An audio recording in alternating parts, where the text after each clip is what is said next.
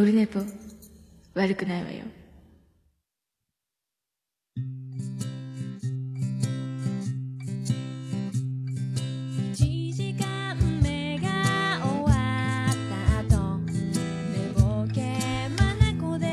はい、オルネポでございます。332回でございます。4月26日月曜日でございます。時刻は22時。割と深夜でございます。佐々木深夜。じゃあそれぐらい言っておきましょうか。ということで、月曜日にやっております。平日でございます。今日ぐらいしかチャンスがないということで収録しておりますが、明日ちょい残業とかね。まあ、こっちの都合ですけど、無事にやっております。今日もツイキャス生放送でやっております。ありがとうございます。ありがとうございます。まあ、結果から申し上げますと、もう先週ね、もう、先週の配信を聞いた方はわかると思いますけども、福岡に行けなくなったと、先週散々ぼやいておりまして、で、もう、いろいろ買い物したれとか、コンバース、アイコと同じコンバース買ったりとか、オレンジのハイカット買ったりとか、あと、アイコのコンサートツアーグッズ買ってしまえとか、まあ、いろいろあと、なんか、エヴァンゲリオンのやつとかね、買ったりとか、いろいろ、言ってましたけども、結果から申し上げますと、もうご存知かと思いますけど、福岡行っちゃいました。びっくりしました。まさか急に、さらになんすか、急に、土日連休復活です。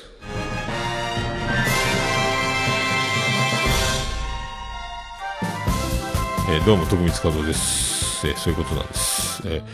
急にね、もう日曜日の仕事、土曜日の仕事、で、金曜日が休みみたいなスケジュールになってたんですけど、もう、突然、日曜日がまず休みになったんですよ。これ、そんなことあるみたいなことな展開で、なんか急に、飛んだんですよね。予定が。で、じゃあもう日帰りで行けるなと思って、新幹線で日帰りで行けば、まあいいだろうぐらい思ってたら、金曜日も、だから、その代わり金曜日が仕事になってて、で、金曜日、仕事が終わって、終わりがけに、あれ？明日一人別にこれ、休めんじゃね？みたいな上司が言い出して、休めんじゃね？って言い出して、おい、桃屋お前、休む？いいんすか？みたいな。いいんすかつって、じゃあ、休みますみたいに。突然急に決まってですね。これも全部もうホテルももうキャンセルしたし、これまずホテル抑えないかんなとなって。で、取れたんですよ。で、そういう感じなんです。で、ホテル取れたってことは、これ飲みに行かねえかなと思って。で、いつも行ってる中学の同級生のね、だから前妹、同級生ね。やってるって言った。明日急に休みになって、みたいな。なんそれみたいな。明日急に、福岡行けそうなんやけど、みたいな。やってんのってやってるって言うから、あ、じゃあ今度友達連絡しようと思って。もうおつみさんところもね、行こうと思ったけど、おつみさんはもう前日ライブだったんで、翌日か。日曜日が。これ無理やろうと思って。すぐ中学のその、共通の、いつもの、忘年会から夏もいつも飲んでるメンバー、J 君に、明日、飲めるって言った。お？飲めるよ。飲めるんかいみたいなね。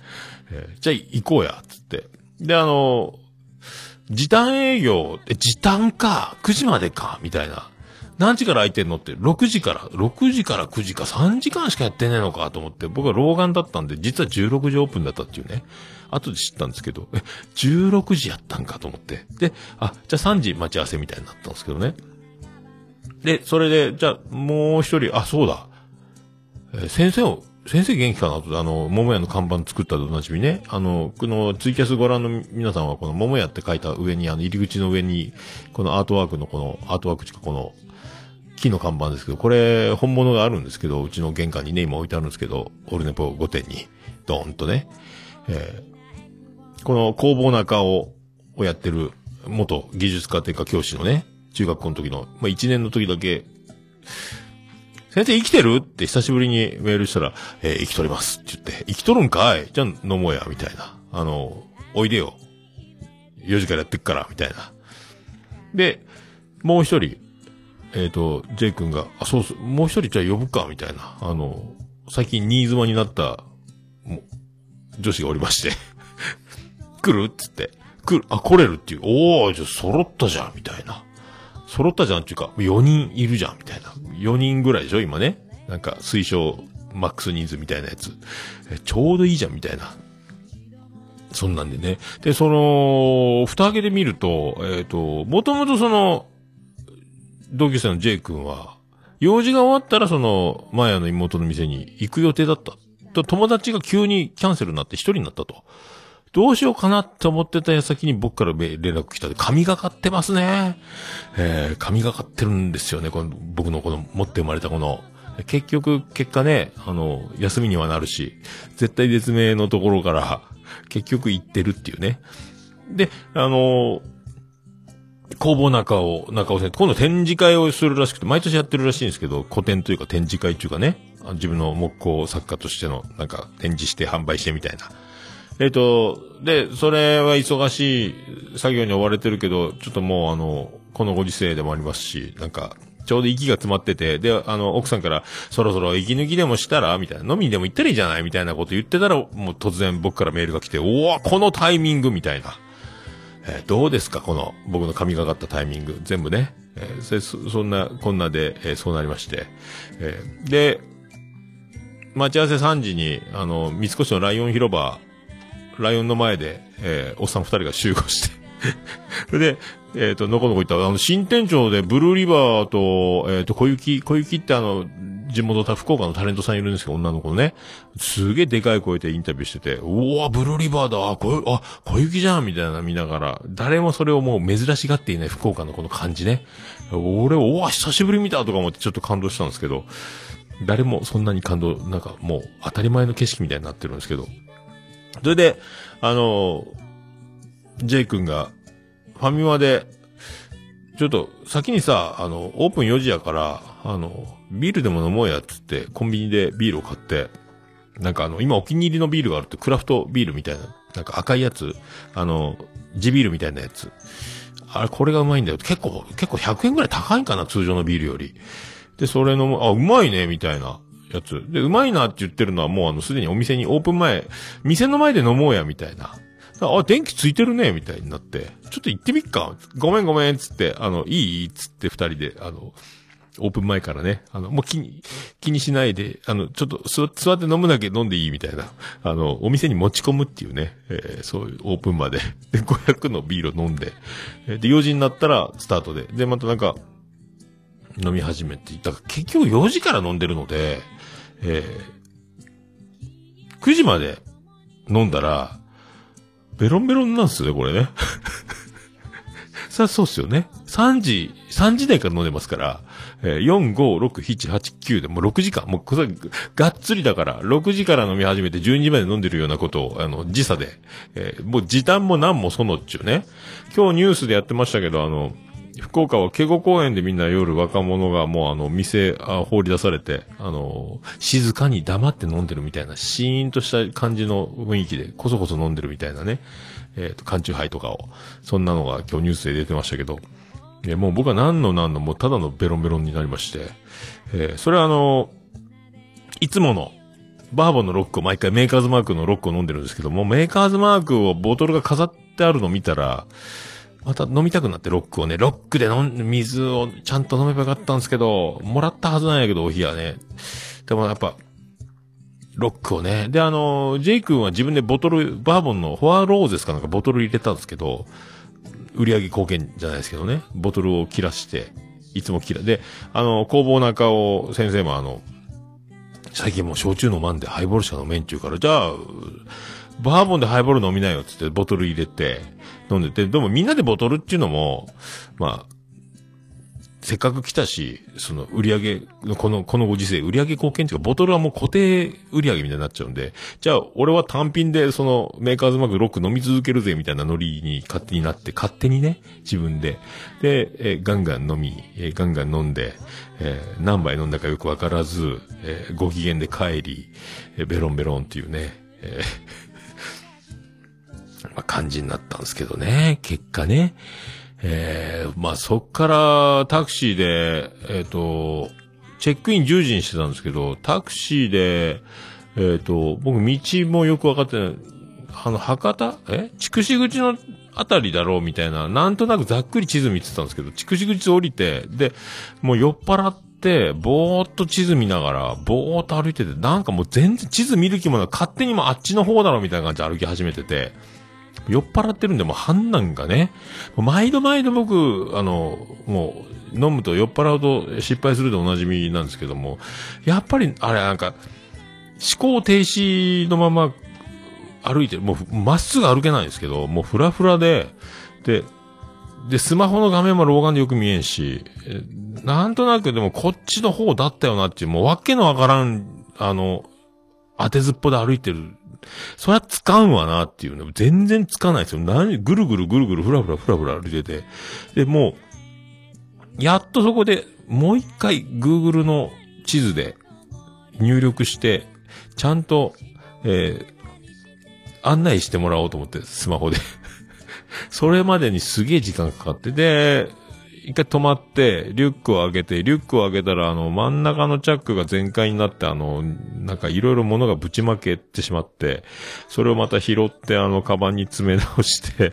そんなこんなしてるうちにスマホを落としてしまい、アスファルトの上に画面とアスファルトがガッチャンとこう、で、交わりまして。で、後で朝起きてみると、画面がキラキラしてるっていうね、縁がね、嘘ーって思って。で、やっと、結局10時チェックインで、多分9時過ぎには多分店出てるはずなんですけども、あんま記憶がなくて俺お金払ったんやろうかと思って、財布の中も、いやもう、でも順調に財布の中お金が減ってたんで、多分払ってるんだろうなと思ったんですけど、そんなんで10時半、11時前なんかな何時、もう相当だから遅れてホテルチェックインして、ここか、みたいな。で、ここかって思いながら入ったんですけど、朝起きた時にここはどこみたいに僕なってて、一体どこなんだろうって窓の外見ても、いまいちわからんな。何も見えないこの景色みたいな。で、外出たら、ああ、ここか、みたいな。ハイアットリージェンシーとか合同庁舎とか、まあ、博多スターレンガってあたりかな。あ、この辺なんか、みたいな。もうひでえなと思って自分で。だいたい事前によーく住所、まあ住所だけ見てスマホでポッていけるやと思ったのが一つと、簡単に考えてたの一つなんですけど、タクシーで、そもそもタクシー乗ってんだから、ホテルの名前言って、そこまで届けてもらえばよかったんですよ。そもそもがね、もうでも覚えたんで、すっともう博多駅からすぐですから、もうもう会員登録もしたし、で、いや、4400円とか安いので、で、なんかアパホテルじゃないけど、あ、やっぱ流行ってんすかね、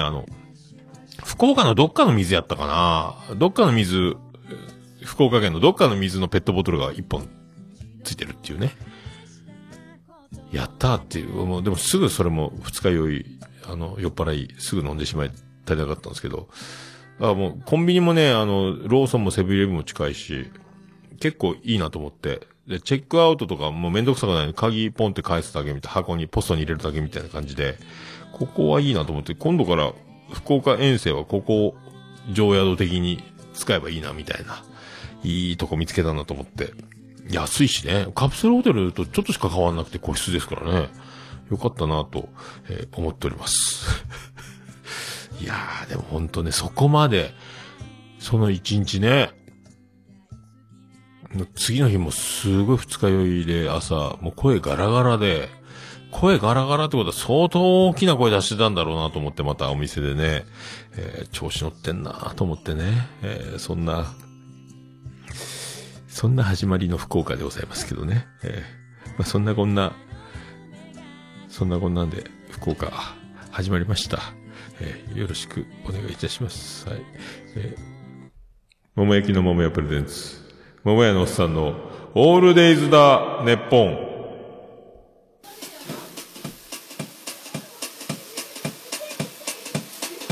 ててててててててててててててててててててててて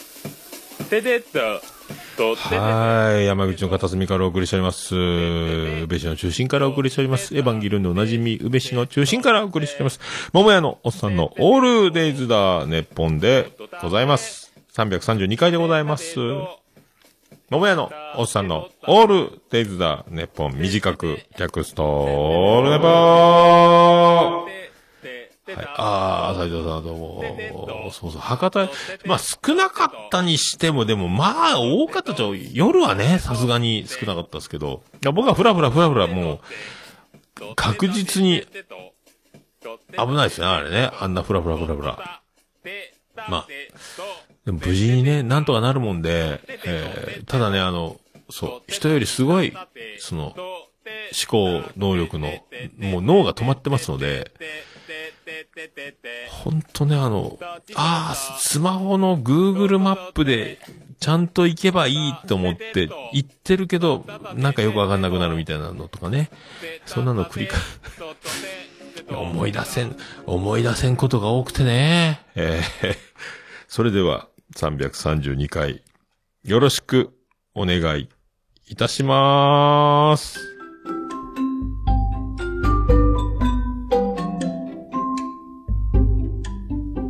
リスナーさんに何お願いしたと？内緒。レジャーさんは？内緒くさ。コスカー。月曜配信中。トークバル。バッカス。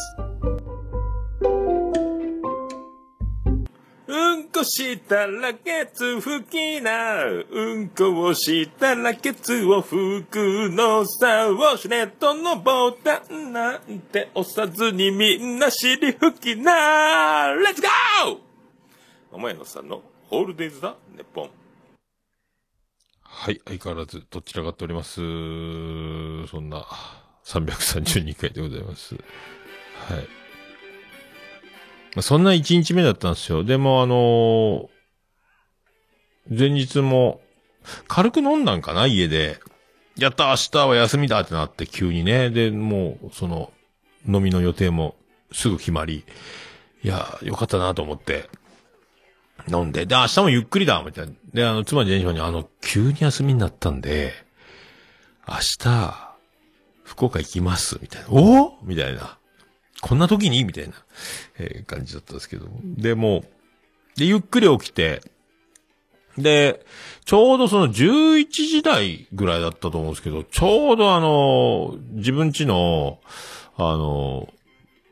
最寄り駅の電車がすっぽりない。時間帯になりまして。で、ってなると、宇部新川、エヴァンゲリオンの今でおなじみのね、宇部新川駅から行けば何かと便利で、帰りも、割と宇部新川までは電車来るんですよ。そっからうちの近所の駅までが、何駅かあるんですけど、そこの電車がないんですよ。やっぱしょうがねえなと思って。じゃあもう、自転車で、で、もう、宇部新川にさあ行けば帰りも楽だし、と思って。で、もう本当朝っていう駅から小玉で行くのが一番安いルートなんですけど、新幹線的には。でももうのぞみに乗るしかないっていう、新山口に行くしかないみたいな。でも新山口に行くなら逆方向になるんですけど、でも宇部新川に行った方が何かとこの後便利だろうということで、もう時間もすげえ空いてるし、すっぽりその時間帯ないので、じゃあいいやと、宇部新幹線で、電車賃自体は変わらないですよね、在来線。新幹線代は高くなるけど。で、ならもうエヴァンゲリオンパネル店また行ってグッズ買っていこうかな、みたいな。エコバッグが欲しいなと思って。あと、黒綾波レイのメガネケースも欲しいな、みたいな感じで。一回寄ってから、宇部新幹線に行けばいいな、ぐらいの思って。で、結局もうすげえ売り切れ、エコバッグも紺と黒があったんですけど、もう売り切れてて紺しかないみたいな。もう一回でも見て。で、エヴァンゲリオンのガチャもやって、結局また出なくて、ネルフのロゴのやつが出て、結局、ネルフのエコバッグを1個買って、今これを作業服入れ、着替え入れみたいにして仕事で使うようにして、まあ、ロゴスとコラボの野営用ネルフ、なんかグッズみたいなやつ。まあ、野営ってエコバッグなんですけどね。それ買って、宇部新館に行ったらやっぱりちょっとテンション上がって、もう、その、映画、初日見て以来、見てなかった、それから一回も行ってなかったんで、宇部新川駅に。で、宇部新川、自転車止めて、で、あ、このアングルみたいなの、もう写真撮りまくって、一人でテンション上がり、で、また駅の改札のとこにも安野さん監督のメッセージ、サインボードがあって、宇部新川駅、ありがとうみたいなやつね。で、ちょっと、キオスクみたいなセブンイレブンのちっちゃいのがあるんですけど、そこにもちょっとエヴァグッズが売ってあるみたいな。なって、改札行って、で、ラストシーンでおなじみのホームの、椅子、ベンチのとこみたいなのと、こう電車が来る感じと、電車が入ってくる時のメロディーとか、これ、みたいなのと、あ、このアングル、もうおなじみのこのアングル、階段のアングル、この感じ、感じとか、あとポスターでおなじみの、線路があった新エヴァンゲリオンというポスターの、あ、ここの線路のここよね、みたいなのとか見て、一人でずっと、電車が来るまで、20分ちょっとあったんですけども、一人でずっと、スマホ撮りながら、このおっさんわざわざこれのためだけに来たんだろうな、みたいな目で見られながら、住んでるんですけど、みたいな。そんなんで電車を待ち、で電車乗り、で新山口からのぞみに乗って、あっという間に二駅で博多に着き、博多に着いたらまず牧野うどんに直行し、牧野うどんに行けばごぼう天やあめんとかしわを食べ、それから、3時に集合し、1時ぐらいに着いたかな。それから、さっきの一日、初日酔いつぶれるという、結末へと向かっていくわけですけども、それまでちょっと時間があったので、マギノうどん食べてから、それから100円バス、西鉄バスすげえいっぱいあるんですけど、電車みたいなバスが2つ連結した電車みたいなバスがあるんですけど、それに乗って、天神まで行って、で、パルコに行ったんですけど、パルコにアニメートがあるっていうのは知ってたんですけど、一回も行ったことないので、これはアニメートデビューだと思って行ったら、鬼滅ばっかりグッズ、鬼滅の売り場がすごいのと、あともうすごい女の子がいっぱいお客さんいるんですけど、女の子の多いことね、アニメートね。あ、やっぱ女子じゃん、このアニメ。アニメは女子が支えてるのかってぐらい多いんですよ。もう、男の子は買い物に来ないのかな、出かけるのが、なんか、そんなにないっちゅうね。で、エヴァンゲリオンコーナーを見たら、あ、そうや、宇部で売ってるグッズとほとんど同じものが売ってて、あ、これ一緒じゃん、みたいな。でもなんか、で、バイオレットエヴァーガーデンのコーナーないのかなと思ったけど、結局見つけることができず。中でも買って帰りたいな、みたいな思ってたけど、レジがすごい行列で、これは買えんわと思って、諦めて帰ってきたんですけど。下の紫スポーツで、あ、そういえば、帽子被らず来たんで、もうキャップ買おうかなと思って、なんかないかなと思って、あ、これいいなと思って、とりあえず、なんか、僕の、でかい顔と頭に合いそうなやつがあって、で、わからんけど、何のブランドかわからんけど買ったんですけど、後で調べてみたら、スケボーの人たちがやってる、スケボーのブランドスケボーをやってる人たちのブランドみたいなやつ。スケボーか、思ったんですけど、いいやと思って、それで初日はそうなって、もういよいよ、本題。何のために来たんですかっていう話ですよね。あなた飲みに来たんですかみたいな。だから、もともと言ってた、二日酔いになったら、アロマ殺しになるんじゃないかっていうね。そんな状態だったんですけど、11時スタートだったんで、オフィス、ニューガイアビルでしたっけ？オフィスニューガイアでしたっけ？博多駅東って言ってたけど、結局ビルを探したら、ホテルがすぐ近くだったんですけど、オフィスニューガイア博多駅前だったんです、ビルがね。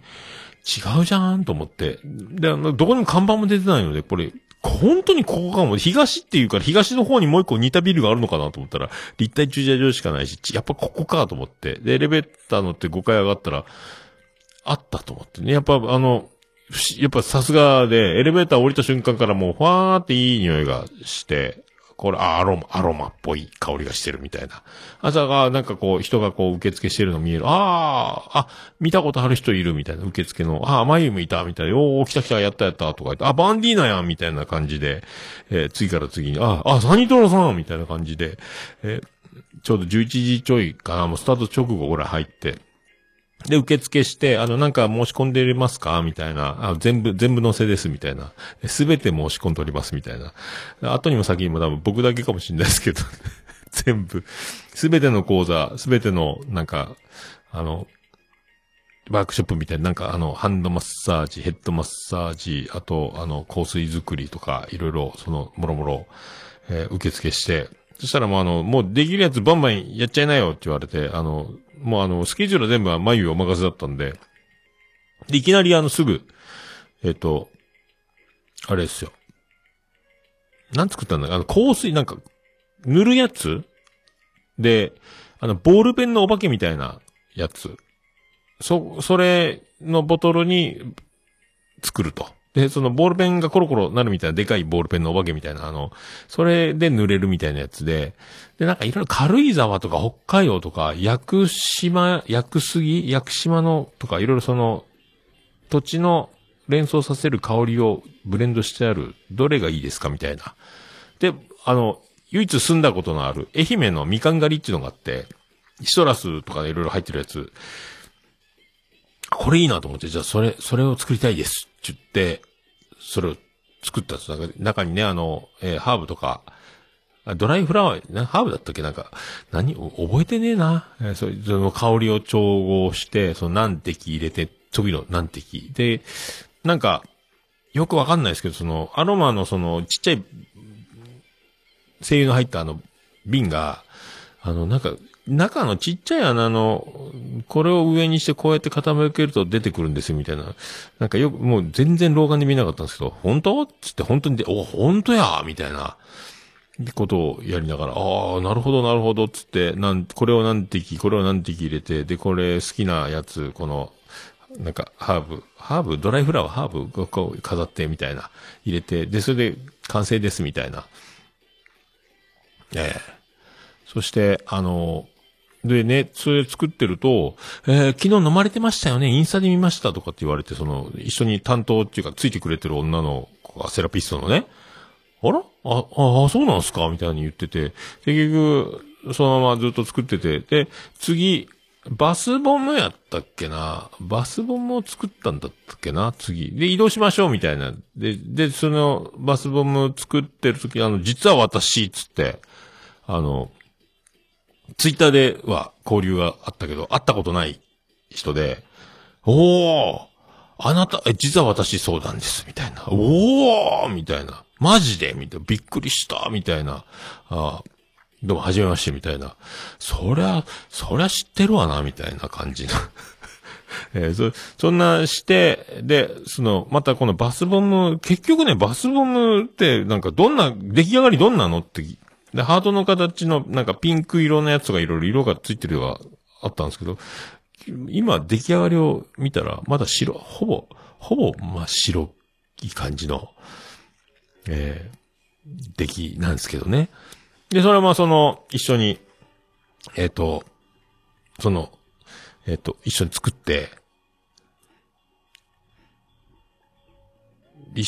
って、いろいろ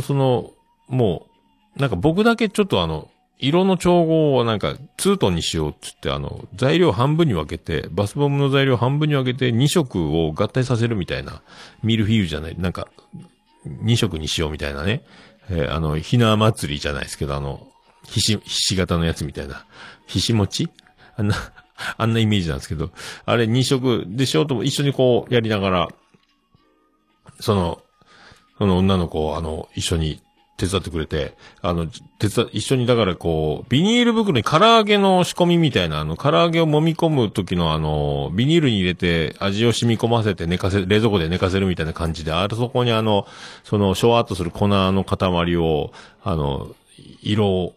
色がつくやつとか、なんか、生成水かなんか入れるんかな、こう、入れて粉を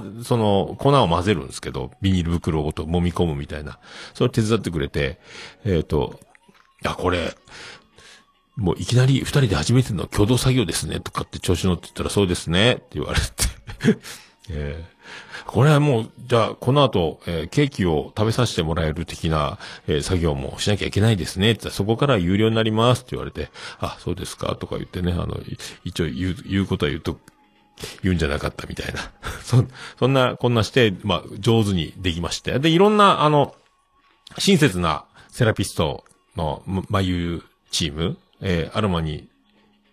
香りに包まれる一日、アロマの一日、なんだっけ、もうすべてが覚えてないですけど。その、イベントのね、スタッフの方々が親切にこう、入れ替わり立ち替わり、こうやったか、ああやったか、こうしたがいい、こうしたがいい、アドバイスくれながら、できまして、よかったね、言うて。じゃ次にじゃあマスクスプレー作りましょう、みたいな。で、またこうテーブル移動して、で、マスクスプレーを作る。で、座ってたら、なんか、横から、あ、酔っ払え、みたいな。なんかすげえいい女っぽい人が話しかけて、パッと見て、まあや、みたいな。いたのおったんみたいな。もうなんか、びっくりして。おると思ってなかったので、おるんかいっつって。で、みんな名札してるんですけど、ちゃんとまあやって書いてない。まあやって書かんかいっつってね、名札をいじったぐらいですか。M 紙って書いてましたけども。なんでおるんって言ったら、配信担当、配信屋さんをやってたんですよ。配信屋じゃん、みたいな。P4 を使って。結局バンディーナの面白コーヒーショーと、眉のアンチエイジング、腸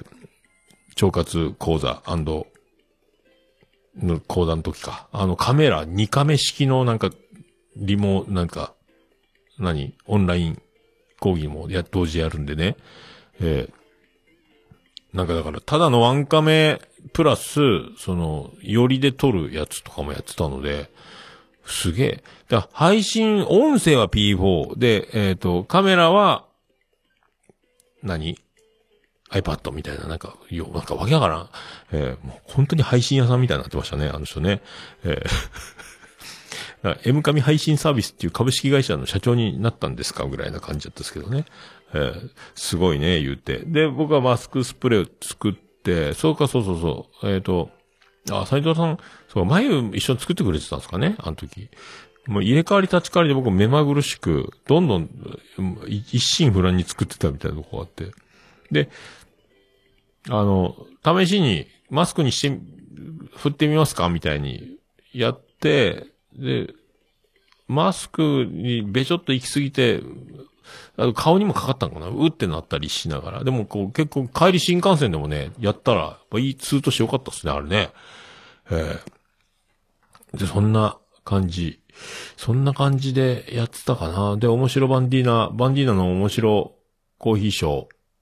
ーまでの間に、始まるまで作り物を3つバーッと作ってしまい、あともうバンディーナの面白コーヒーショー待つばかりみたいな時間帯になって、で、その間に一回バンディーナにコーヒー一杯作ってもらって、ブレンドおすすめ、なんか600円。なんかお得にね、今までいつものよりもちょっとお得な感じで、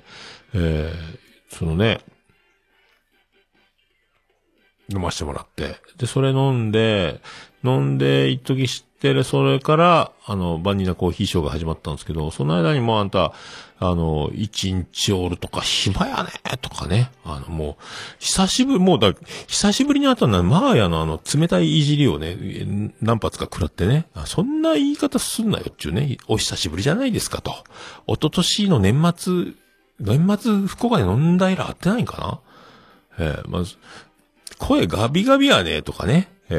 そう言われつつ、なんかね、そんな感じだったと思うんですけど。いいやないかってね、それはもう、わざわざ来ますがね。ね。来ますよ、そんなの。休みですから。でも途中でね、なんか、なんかね、誰かわかんないんですけど、本当にすごいいい声ですねって、ね、オルネポ聞いたことあるのかなんかわかんないですけど、その、多分スタッフの方が、あ、でも今日ガビガビなんですけどって思いながらね。で、そんな、でもサニトラさんなんかね、多分ね、会場で、ああ、サニトラさんってあったのに、もう5秒ぐらいしたらもう帰りますって言って、5秒ぐらいで帰ったんですよね。3秒やったかな。もう何し来たのってぐらい、もう帰るのっていう。僕はもうその3つ作り物、その香水塗るやつみたいなとか、バスボムとか、あれをこう作ってる、もうすぐそのぐらいに、もう帰りますって、ってなって、見渡しは男俺一人みたいなね、女子ばっかりの、会場になってしまい、サニトラーマジかよーみたいになってですね、帰るのかよみたいになったんですけど、まあ、それは、それで、しゃーないぞ、帰るって言うんですからね、もうびっくりしましたけど、5秒で帰ったんですよ、多分。もうすぐ5秒、たった5秒、すぐ帰るっていうね、もうあれこそ、ね、そっちの方がいいんですかっていうことですよね。ね。一日って、暇ねあんたもって言われるのか、もうすぐ帰るのっていうのとね。まあ、どっちも、足して2で割れっちゅう話かもしれないですけど。ですね、もうバンディーナの面白コーヒー場も始まりまして、そしたらどっかで見たと思ったら、美女リスナーが、オルネポでおなじみの、美女リスナーが、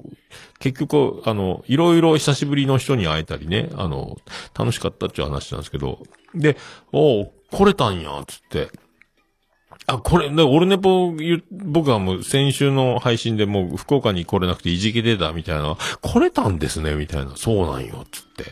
て。で、一緒に、その、バニーナ面白コーヒーショーで、バニーナが来たので、バニーナよって美女リスナーにバンディーナを紹介して、バニーナも、どちら様で、これ美女リスナーでおなじみのっていう、名前が美女リスナーですみたいな、そうです、私が美女リスナーですみたいなくだりをしながら、で、バンディーナの面白コーヒーショーが始まって、で、もうすごいバンディーナももうなんか、こなれてるというか、もうバリスタであり、面白コーヒーショーする男にもなってましたね。カメラの前で、その講義をするというか。で、コーヒーって、その無限に広がる可能性の組み合わせみたいな。まあ、水もあるし、温度もあるし、豆のその焙煎の具合もあるし、どこの豆を使うかもあるし、あとね、その豆の量、あと豆を引く粗さから細かくするとか、もうだから、すごい組み合わせの塊ですよね、だからね。もう曲を作るぐらい、同じものが生まれないというか、似たようなものがあるかもしれないですけども、そういう、いろんな、だからそういう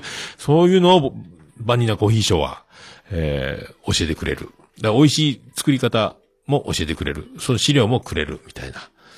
リモートの方は、その、コーヒーキットをお手元に、発送して、受けてたみたいですけどね。すごいバンディーナね。それでコーヒーの豆を引くのも手で引いてたのがもうマシンにブイーンってもうマシンになってて。で、コーヒーのその難しいお湯の注ぐテクニックみたいな、そのコーヒーを注いでる時も、ちょっとまた小話しながら、なんか喋りながら、ちゃんとその黙ってコーヒーを作るところを喋りで埋めれるみたいなバンディーナコーヒーショー。ほー、やってんなー思ってね、これすごいね、これお金取れるね、バンディーナみたいな。これどんどんね、これ、今ね、この時代は、今時期お店が、あったらね、大変なこの時期に今お店を持ってないというスタイルも、これバンディーナのこのなんかノアの箱舟じゃないですけども、うまいことスルスルっとこう、時代を生き抜いている感じがして、バンディーナもすげえなと思って、で、土鍋焙煎してね、今、その焙煎マシンも買ったって言ってましたけど、いろいろこれからも楽しみですね、バンディーナね。まただから、バンディーナのデミタスコーヒーをまた飲める日を楽しみにして、またね、ほんと山口県人会もいつしか、やりたい言いながら、なかなか、やれてないですけどね。まあ、そんな、感じっすよね。よかったですよ。で、その後今度また一時、休憩挟んで違う。僕はその間、次眉のその講座が始まるまで時間が空いてて、そしたら初日僕、アイコのツアー T シャツを着て、これは完全にキモい案件だとは思いますが、アイコと同じコンバースを履き、アイコのツアー T シャツを着、福岡に初日出て行き、で、次の日は、ナインティナインの今年あるはずだった横浜アリーナの歌謡祭の、グッズ T シャツ、これ着る機会ないな。もう二度と今度歌謡祭もあるかわかんないし、歌謡祭にある時にその T シャツを着ていこうって思ってた、着てなかったんで、これも一回着ちゃえと思って。で、ナインティナインオールナイトニッポン歌謡祭 in 横浜アリーナの T シャツを着て、行ってたんですけど、イベントにね。そしたらセラピストのめっちゃなんか美人な方が目を輝かせて、ナインティナイン来てるんですかみたいに来て、ヘビーリスナーですみたいな。おお、そうなんですか、行ったんですか、いや、僕何回も言ってるんですけど、いや、私行けなくてですね、みたいな、おーってなって、それでも俺、先週の聞きました極楽とんぼ、加藤コーチが来た回、いや、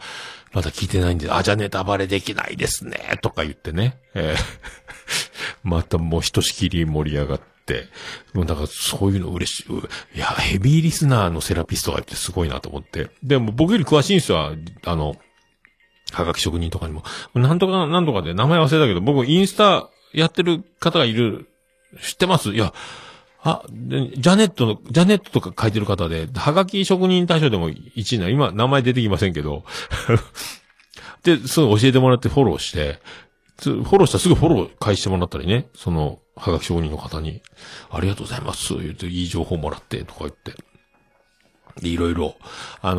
岡村さんが出現をして、岡村隆史オールナイトニッポンが終わって、ナインティナインのオールナイトニッポンに変わるあの時の話とかもしたりね。それはもういや、これちょっと、今から飲みに行きたいなぐらいな気持ちになるぐらい楽しかったんですけども、そんな話もできて、よかったなとかね、思いながら、そんな感じで、眉の講座を聞き、眉の講座が始まったらちょっと僕も泣きそうになりましてね。なんか、眉の講座の、やっぱ、マイクも使ってるんですけど、顔じゃない、僕は顔大きいんですけど、眉も声がね、通るのかっていうの、でも、ね、ニコニコ大きな声で、ハキハキと、なんか、こう、いろいろ精度、いじりじゃないですけど、ちょっと、振ったりね、どうですかとか、やってて、で、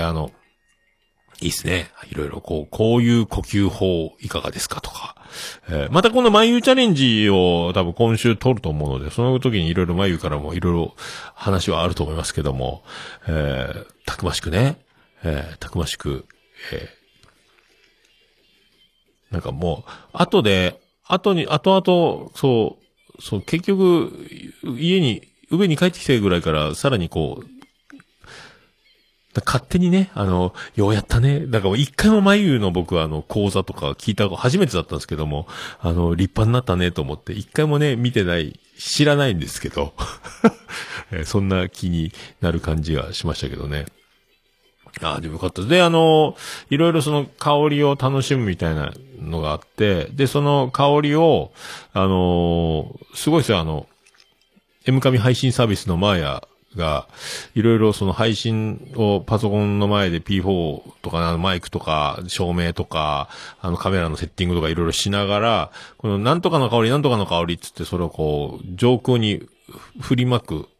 アシスタントみたいなのをやってて。で、それなんかたまに失敗するとミストをシュッシュッシュってみんなの上空にやってるんですけど、あれわざとなんか知らないけど、僕の時だけ水、ボタボタボタってなるぐらい、直撃するぐらいなんかなんかすげえかかったぞみたいな、なんかわざとかみたいな、わざとじゃないと思うんですけど、そんなのもありましてね、そんなのもありましたね。とかそんな、もう一回ちょっと今資料をね、置いてない、いろいろでも講座やって、それからキャンドル作りもやって、生まれて初めてのキャンドルも作って、って、その、いろいろ、その好きな、僕はもうピンクにしたんですけど、ピンクフローラルにしたのかな。もう今ね、それまだ使ってないですけど、もう今脱衣所からすごい香りが、ガンガンに漂う、いいキャンドルが、初キャンドルを作りましたけどね。それもね、確か、インスタに上げたと思いますけども、テンション上がっておりまして。で、ね、初めて作って、なかなかね、あれ、面白いですね。まあ、もう、女子ばっかりの中に、おじさんが一人、体のでかいおじさんが一人入って、ずっとその、もう、ああでもない、こうでもない、ブツブツブツブツ言いながら、キャンドルを作っていたという、この恐ろしい状況をね、想像いただければ。で、周りの、女子の方々もね、優しく、話しかけてくれたり、僕がブツブツ言ってるのをリアクションくれたりね、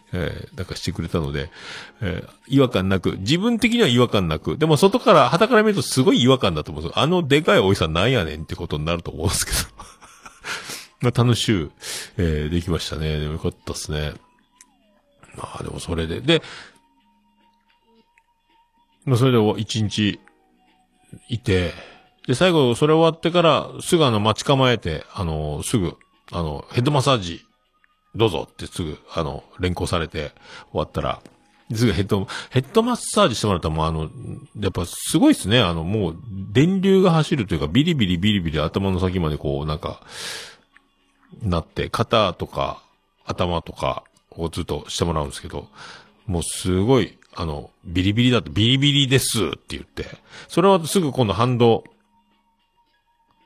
マッサージに移動して。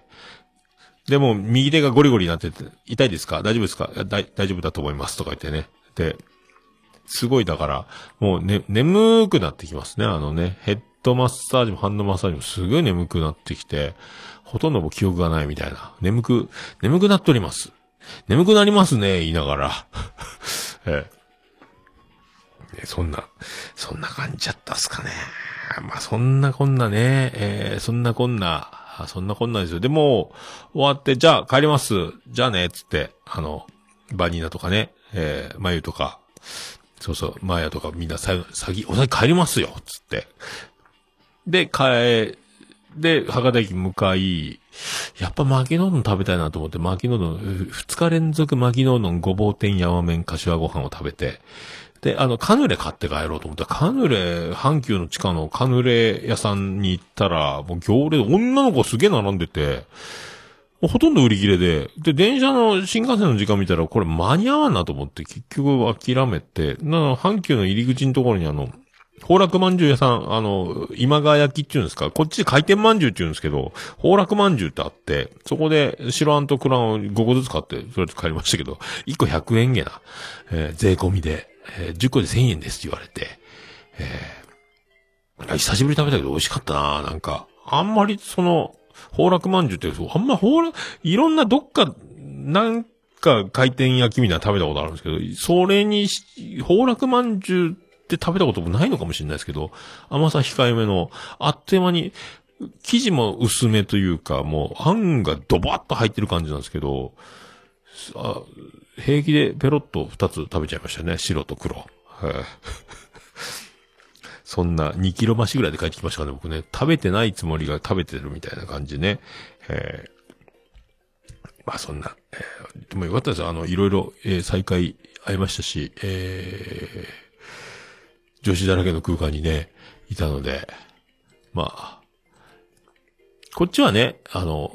割と、冷静になったら、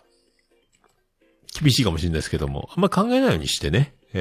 女ばっかりやないか。で、あと、男の人来たと思ったら、大体夫婦とかカップルみたいな感じで来てるので、単独なおいさん、単独な男、男子、後にも先にも多分俺だけやないかな。もうサニトラさんすぐ帰るから、そんなこんなになってね。で、そうそう。で、美女リスナーの旦那さんが、オルネポでもちょいちょいかけてますけど、ヤンキーズっていうね、ドラマなんですよ。で、いつもかけてもらってありがとうございますみたいなこと言われまして。で、今、ライブハウス CB がおつみさんのとこね、あれですよ。配信マラソンっていうのをやってて、ちょっと僕、配信マラソンの意味がよくわかんなかったんですけど、なんとなく、今日もね、さっきね、配信してたんですけど、ビアンコネロ、トム・クローズ、桃梨、エキゾチカとヤンキーズかな。このバンド、いや、それぞれの持ち曲、それぞれの楽曲を他のバンドがカバーするっていうことをやるらしくて。で、今日はその、元歌を本人たちが、ビアンコはビアンコの曲を、エキゾチカはエキゾチカの曲を、とか、エキゾチカは博多弁おじさんの、オープニング曲でおなじみの、きらぼしをやってましたけど、それぞれが、元歌をやるというやつだったんですけど、それをお互いが、それぞれ、他の曲をカバーするみたいな、やつらしいんですけど、それでハマンくんっていうね、配信マラソン略してハマンっていう非公認キャラクターを、その美女リスナーの旦那さんがやってると、中の人として。YouTube もやってるのかな?で、Twitter をフォローして、やってるよって教えてもらったのにフォローしてね。そしたらいつもありがとうございますみたいな、さっきお礼のメールまでいただきました。いやいや、とんでもないです。こちらこそありがとうございますみたいな、感じだったんですけど、そういう非公認キャラクターもやってるっていうね、ドラマーもやっててね。その YouTube で今、いつもオルネポに貼ってますけど、ライブハウス CB のYouTube チャンネルで出てますので、だから、トム・クローズっていうバンドに関しては、もともとライブハウス CB のスタッフでもありました、アコギで、僕も知ってる東健介がいたり、ドラマーは長渕剛の後ろ、サポートメンバー。FNS 歌謡祭では長渕剛さんの後ろでトンボを一人、ドラムと長渕剛二人だけっていう、やってたと思うんですけど、あの時叩いてた矢野さんって方が、ドラマやってすごいっすよ。だからメンバーがね、にビアンコネロでしょ、で、エキゾチカでしょ、で、トムクロー、ヤンキーズとね、桃梨っていう、男女ユニットみたいな、アコギベースみたいな、雅みたいな、感じで、ギターかなと思ったらベースだったみたいな、雅みたいな弾き方してるんですよね。チョッパーみたいな感じで。すげえなと思って。そういうなんかそうそうたる面々がそれぞれの、で、オルネポにゆかりのあるアーティストがこの3組をね、エキゾチカ、ヤンキーズ、ビアンコネロっていたのもすげえなと思ったりしながらね、さっき見てたんですけど、おお、そう、SEC 君率の高いことね。そういう感じで。で、そういうことで、そんな曲を、で、ヤンキーズの曲をまたここでね、でヤンキーズの曲、アルバムのやつ1曲目がキラキラって曲があるんで、これだろうと思って、キラキラプレゼンツ、主催がキラキラみたいなもんでしたからね、眉主催、リーダーみたいな感じでやってましたので、この曲をかけるのが一番いいんじゃないかなとか、何度か思いましたので、この曲、すぐね、これね、イントロない感じだったと思うんですよ。確か。じゃあ、行きましょうか。ヤンキーズで、キラキラ。時はためらうこともなく過ぎてくもの。君はそれを止めようとして翼広げ。道の脇の木々はそれを見つめている。一つ二つ数えながら増えてくもの。君の方から僕の方へ届いた光は時を超えてみせる。流せ合えるように願える。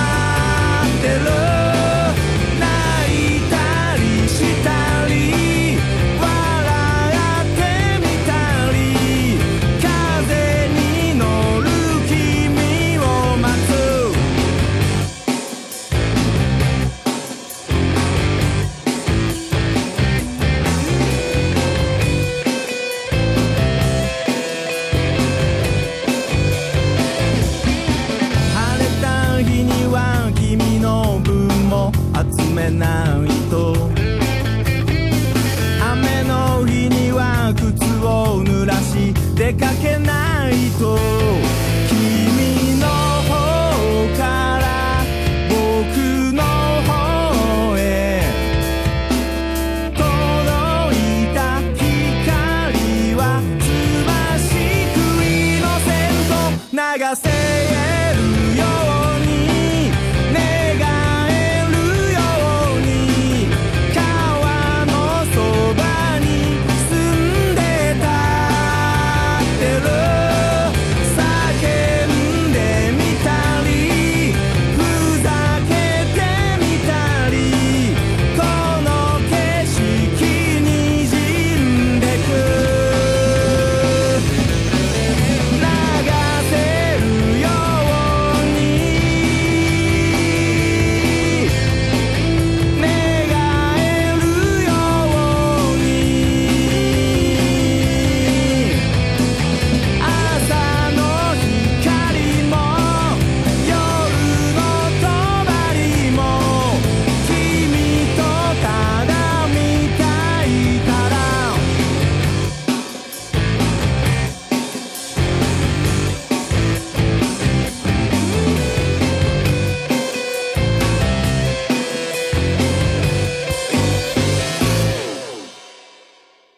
ヤンキーズでキラキラでし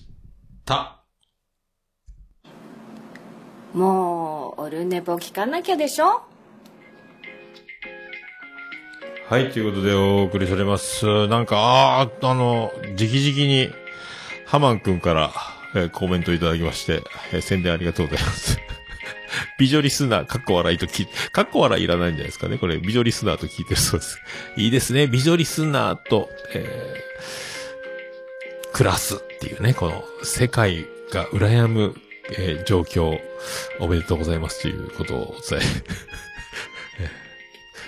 どうもありがとうございます。なんかわざわざありがとうございます。本当恐縮でございます。本当ね、使わせていただきまして、曲かけさせていただきまして、ありがとうございます。ありがとうございます。このアカウント、はい、皆さん、辿っていただければ、ハマンくんの活動、そして配信マラソンが何たるかも分かっていけるんじゃないかという気がしますので、よろしくお願いします、皆さんね。ツイキャスをお聞きの皆さん、ありがとうございます。さあ、すっかり、行きましょう。できるかなできるでしょうか。行きましょう。ハッシュタグオルネポ。はい、クリス・ペプラーでーす。ハッシュタグオルネポでございます。ツイッター、ハッシュタグオルネポでつぶやいていただきました。ありがたいつぶやきを紹介するコーナーでございます。最新からいきたいと思います。アポロさんからいただきました。7月22日、拝聴のポッドキャストということで、オルネポ331回、ありがとうございます。いつもありがとうございます。きまして、ケンチさんいただきました。331回拝聴。僕が良いと、物も良くなる。さすがパワーの持ち主。音楽とアロマ、イメージで香りを作り出す能力ってすごい。ということでございますね。なんですかね、僕が良いと。なんか言ったんですかね、僕ね。なんやったっけ、これ。なんか、すごい偶然な、すごい、僕、自慢話をしたのかもしれないですね。わかりません。でもね、ライオンに襲われる夢見たりとかね、したんですけども、わかりませんけど。で、アロマね。世界の終わりが作ってる、セカオワのアルバムに一曲ずつ、あれ、アロマキャンドルってね。すごいね。もうアルバムの時代来てますよ。ね。その、まゆゆの講座を聞いてるとね、香りの持つ力、みたいな。やっぱ脳に、こう、訴えられる、こう、何か、そういうの、ね、ゆっくり、リラックスが、だから、副交感神経と交感神経のこのバランスの、覇権争いみたいな、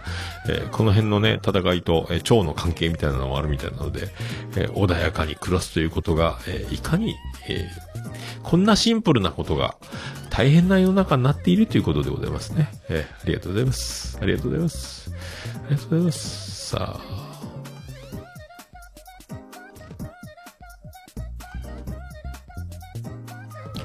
これはカラオケか。そしてアポロさんいただきます。331回拝聴。宇部の聖地巡礼、チャンスがあればぜひ行きたいですね。駅から校長への風景とかシュールな感じがまたよ、それとガチャは沼ですのでご注意をということでありがとうございます。これがまたこの前もだから、福岡行く時も3回やりまして、今ね、結局合計9回やってますね。300円かけ9回やってます。でね、綾波レイ2つ、で、アスカちゃんが1個、で、マリが3つ、で、カオルくんが3つやったかな、マリが2つかな、で、エヴァ6号機が2つか。とかもそういうなんかこう偏ってるんですよね。という感じです。はい。いいっすよ、でも、うべ。こまだからシャッターにも、綾波レイとアスカちゃんが書いてある商店街のシャッターに書いたやつね。近くで見たらちょっと汚れすぎてて、ちょっとびっくりしましたけど、そんなのもあるんですよね。ありがとうございます。さあ、黒柳りんごさんからいただきました。330回拝聴。トミーフィルフィが流行りましたね。バッグ持ってました。シンプルなデザインもあるとは知りませんでした。トスアウトとまだ行ったことがないです。行ってみたいんですけど、なかなか時間が余りのが、みたいな感じですかみたいな。ですかね。だトリアス久山がおしゃれになって、そのブランドばっかりになったみたいな感じの雰囲気だと思うんですけど、ゆっくり行きたいですね、僕もね。って思いますよ。そんな感じでございます。ありがとうございます。さくやちゃんからいただきました。オルネポ330、ついに一周遅れで聞いています。過去なきアウトレット楽しそうですね。ということで、一周遅れのさくやちゃんでございます。ありがとうございます。さくやちゃんもね、配信に、だから、リスナーにいろいろ、大忙しだと思いますけどね。僕なんかも全然聞けなくなって、この前電車にちょっと聞いた月一バツイチを聞きました。熊とうさこのね。なかなか遅れてますので、ね、ほとんど聞けてないですけどね。うん、さあ、続きまして、さくやちゃん。黒柳さんお聞きいただきありがとうございます。早速のオルネポ効果がすごいです。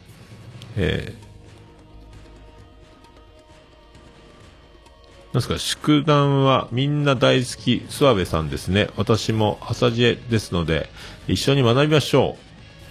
う。宿なんていうのこれ。何の話なのこれ。黒柳さんの、沢なに聞いて気になり拝聴。沢なにをね、騒ぎますけど何かを聞いたと、オルネポの自他戦から。そして、共通の趣味でキャーキャー言い合えるのが羨ましいです。最近、娘の影響で声フェチという言葉を知りました。今のところ、私は呪術廻戦の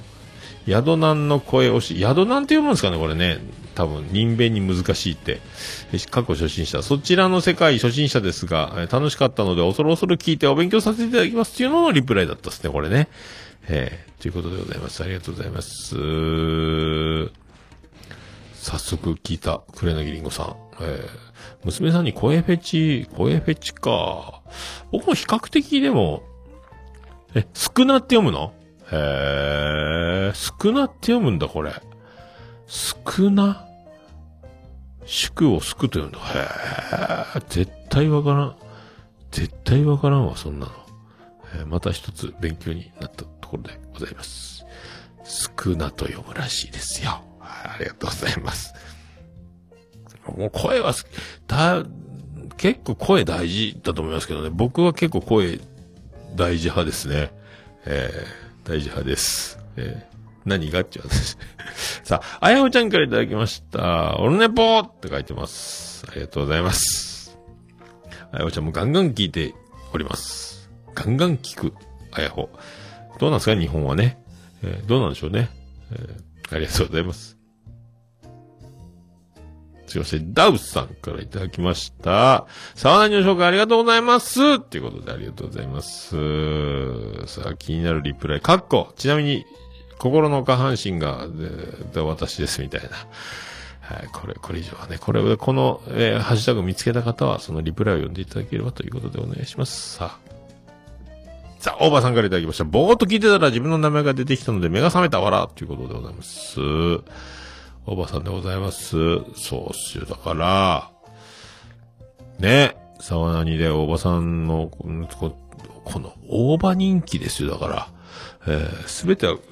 こにあるんですよ。だから僕的にはね、おばさんの背中を追いかけなければいけないんですよ。だからもうそんなこんなで、アニメを去年の夏から見始めたところありますから、まあでもすごい差が、ありますけどね、追いつかない、深い、分厚い距離壁を感じます、ありがとうございます。さあ、以上でございますかね。はい、ハッシュタグオルネポでつぶやいていただきましたら大変嬉しいございます。皆さんお気軽につぶやいていただきましたら、嬉しいの。皆さんお気軽に、ハッシュタグオルネポよろしくお願いします。私つぶやいていただきますと、大変喜びちょばらままんまずレピーでございま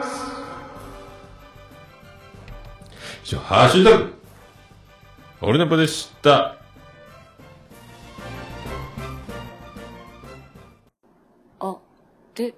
ね、ぽっ。いや、もう何ですか。私じゃダメ。はい、エンディングでございます。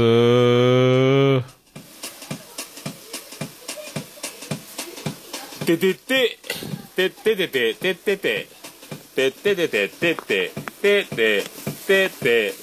て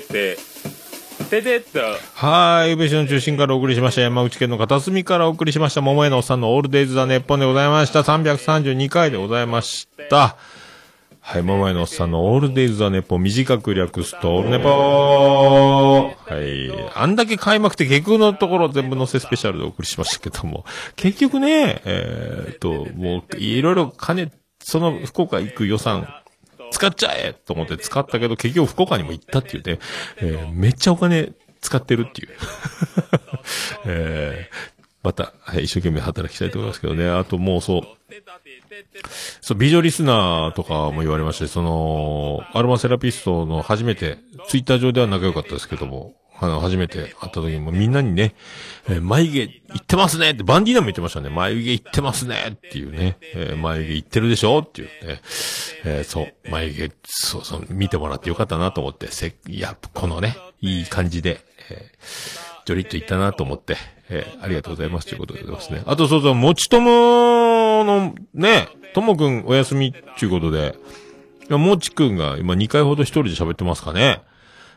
ようこそ、一人喋り組合へ、実体のない組合ですけどもね。一応組合長が、藤崎なるみということで、風に吹かれて、風をひいた、風をひいちゃいけません。風の時代でございます。風の時代に風に吹かれてをやってるっていうね。一人喋り組合の、もう組合長でいいんじゃないかと思ってますけども、もう一人喋りで僕が知ってる人は、組合ですということで、なると姫とかね。そういうことで皆さんね、勉強中の方、療養中の方、ということで、ありがとうございます。それでは、俺のエンディングテーマでございます。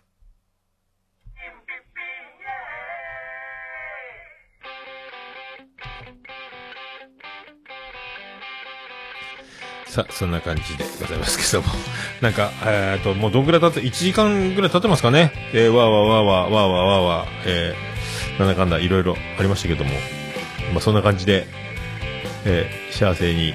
福岡に行って帰ってきましたので、始まりましたね、オールネポエンディングテーマでバーディー、星の下星の上、身を引くもにもドライな関係壊すためにトライ、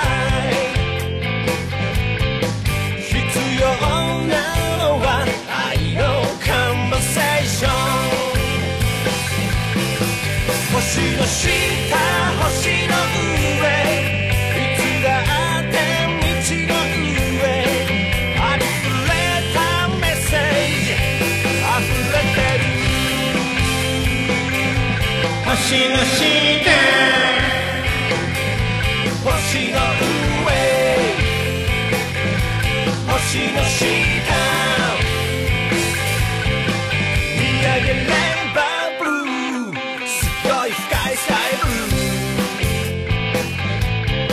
日焼けしすぎるように」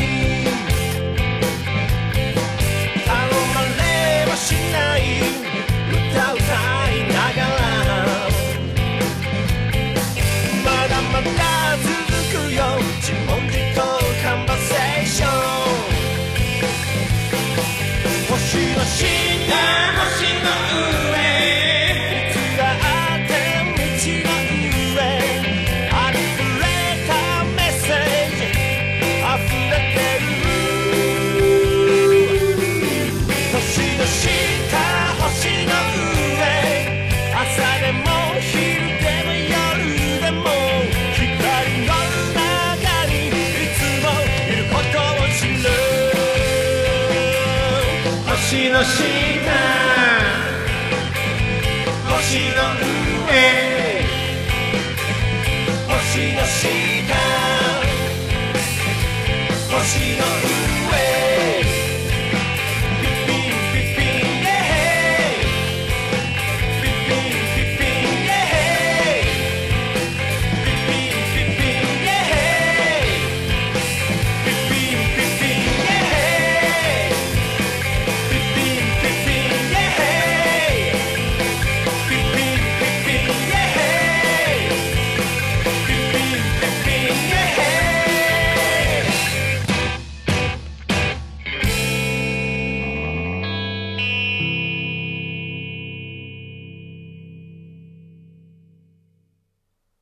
それでは皆さんまた夢でお会いしましょう。あーで